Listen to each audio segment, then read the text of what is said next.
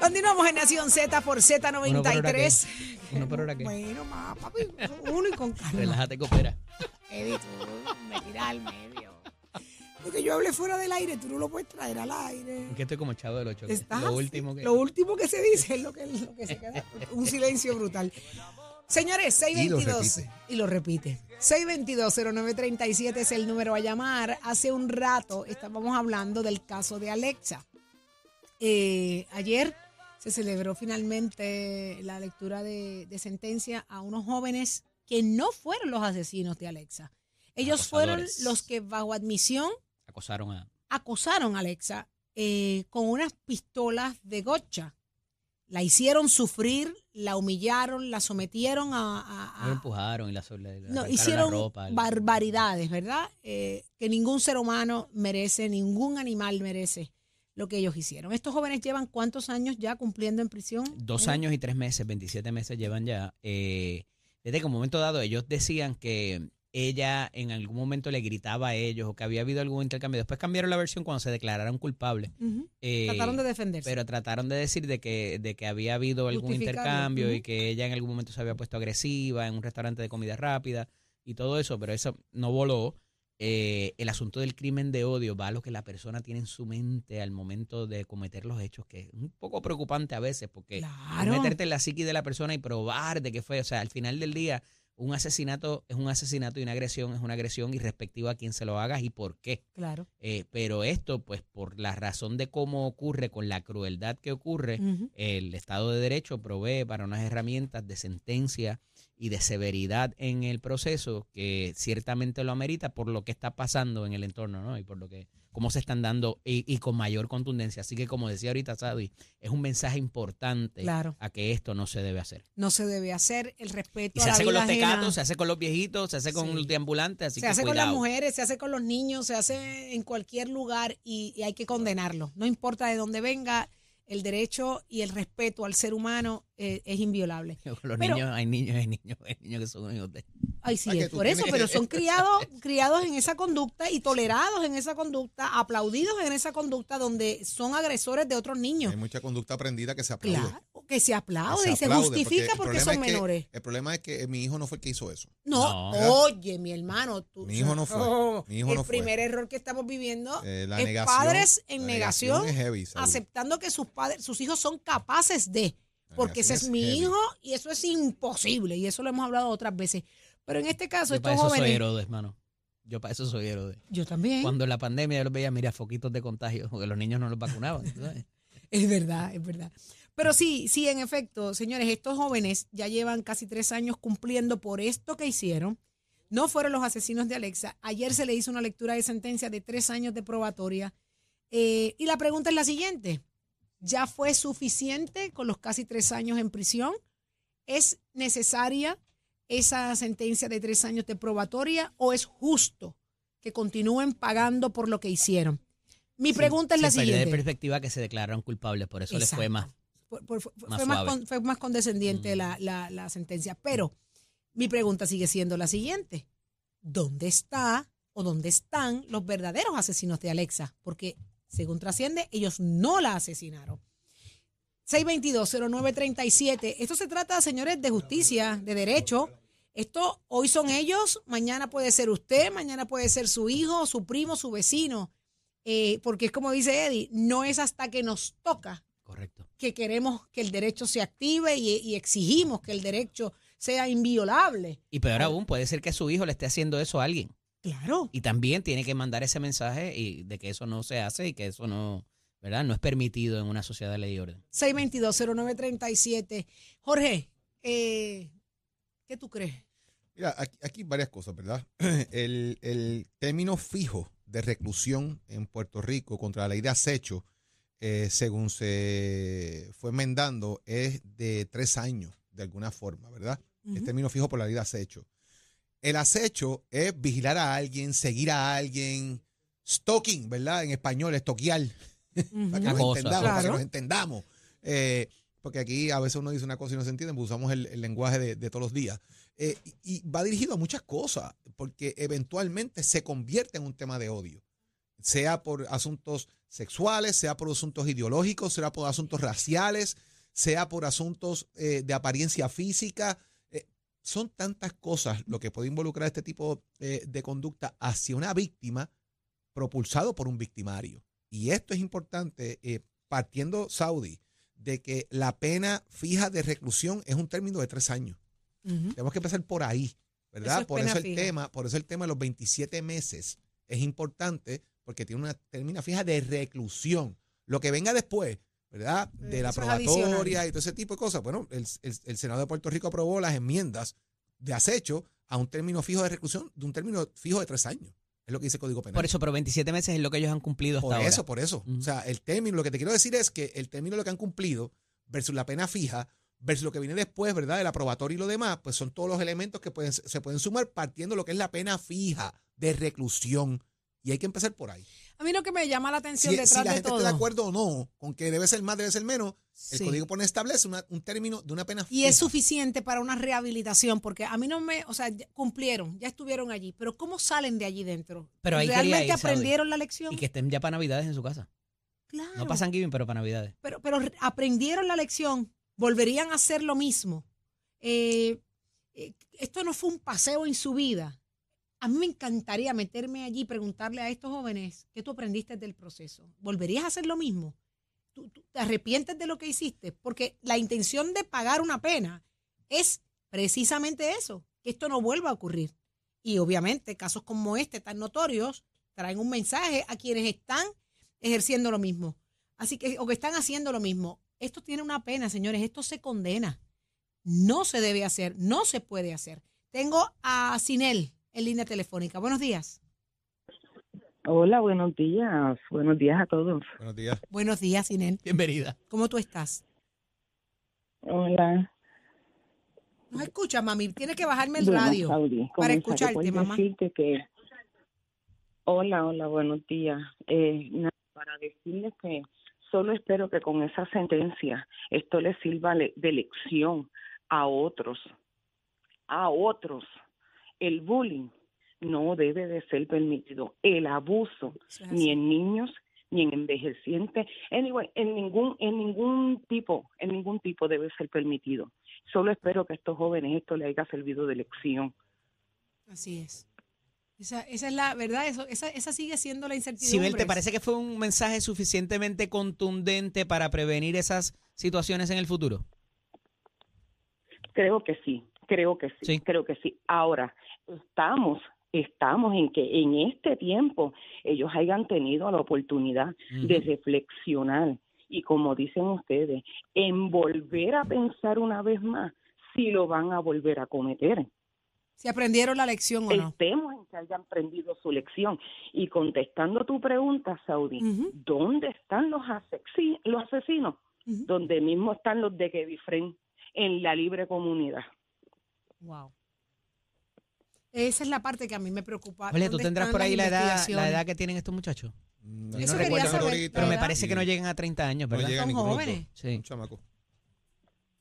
Son jóvenes, son muchachitos que hoy en día, pues, ellos están en, en, la calle experimentando, eh, ¿cómo te digo? Este, ahí llegaste hacer esto en forma de broma sin pensar en las consecuencias. Sí, es el vacilón. Ahí llegaste a la broma, al chiste, porque el problema es que empezamos con un chistecito. Entonces, el buleo a veces es un chiste.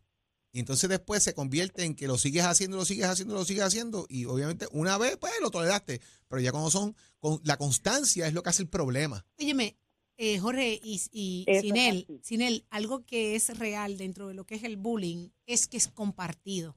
Cuando tú estás en un corillo y empieza uno con el chiste, el segundo quiere superar tu chiste, el tercero quiere superar tu chiste, y cuando tú llegas a ver el nivel de daño de, de bullying es tan alto y, y, que se sale de control. Y algunos tan idiotas que lo graban. Exactamente, porque ahora, ahora queremos llevarlo a otro nivel. Yo quiero que otra gente se ría de lo que nosotros nos estamos riendo. Si esto a nosotros nos causa gracia, vamos a ver de qué manera lo podemos llevar a las redes sociales. O lo superamos. O lo superamos. Así es que está la situación. Exacto. Pero volvemos a lo mismo, ¿dónde están los asesinos o el asesino de, de Alexa? Esa es la pues pregunta. Pues como te dije, en la libre. Qué triste, qué triste. Mira, Saudi y Eddie, Jorge, discúlpeme Sí. un momentito, quiero este por este medio eh, darle un mensajito a, a Tato eh, para que me felicite a mi sobrina Bexalí Delgado, que está súper en el baloncesto en la Universidad Esa. Nicole en, en la Florida y es de un prospecto buenísimo. La ¿Cómo se pueden llama, Sinel? En la, en la página de Facebook de Deportes con Felipe. ¿Cómo se llama ella? Bexalí Delgado. Betsalí.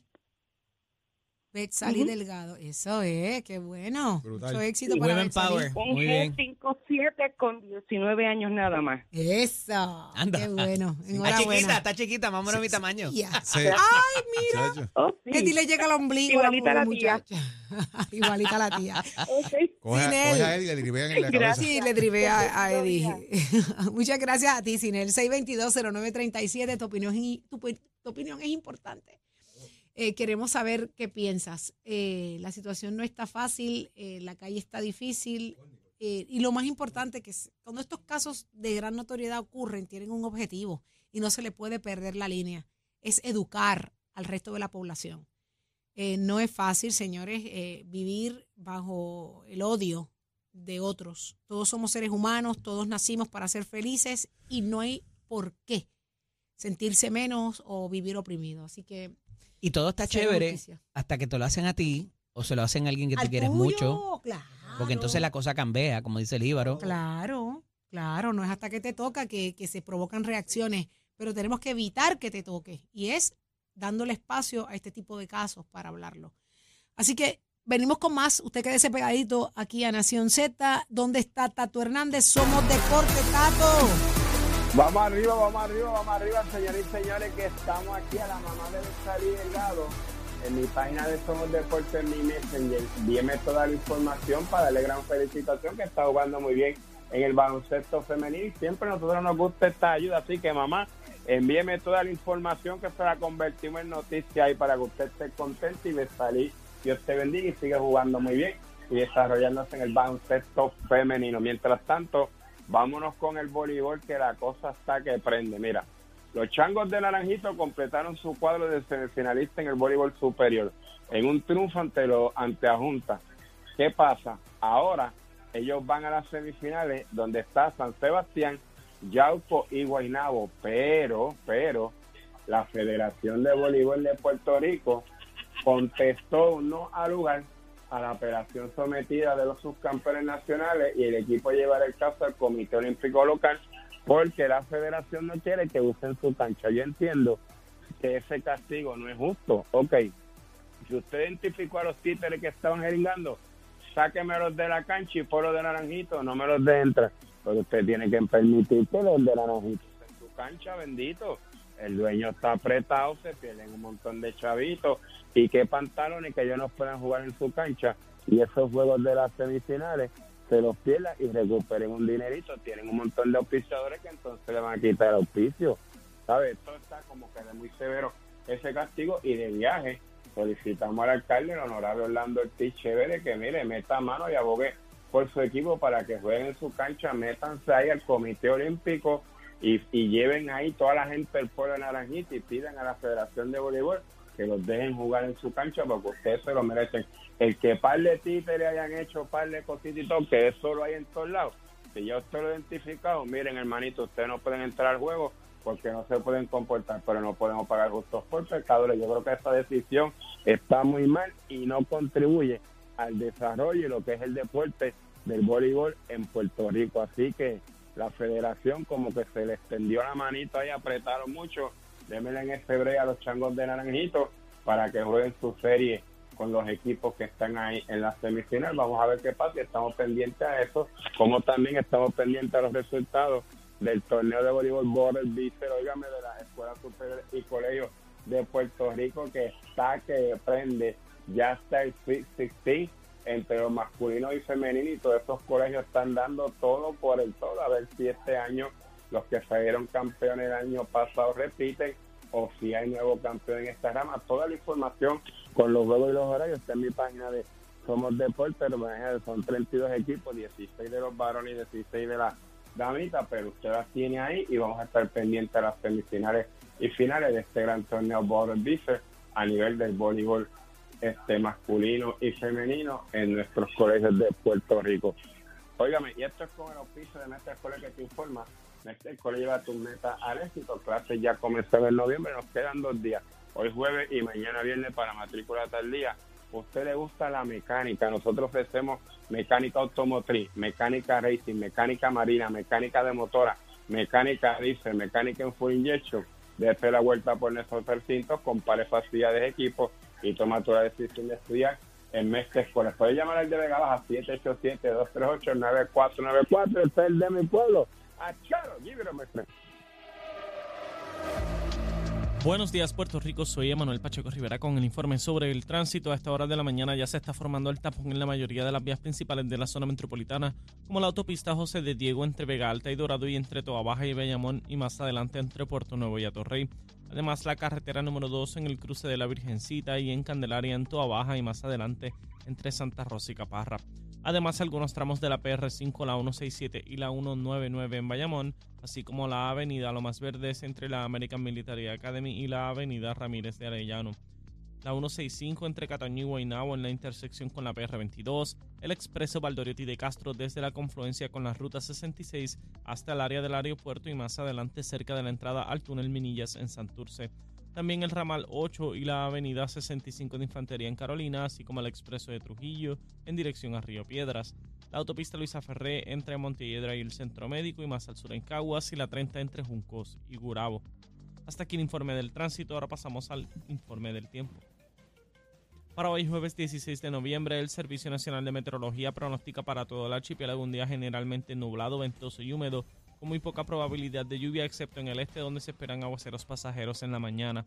Hoy los vientos se mantienen generalmente del este de 8 a 13 millas por hora con algunas ráfagas de sobre 20 millas por hora y las temperaturas máximas estarán en los bajos 80 grados en las zonas montañosas y los bajos 90 grados en las zonas urbanas y costeras con los índices de calor alcanzando los 100 grados.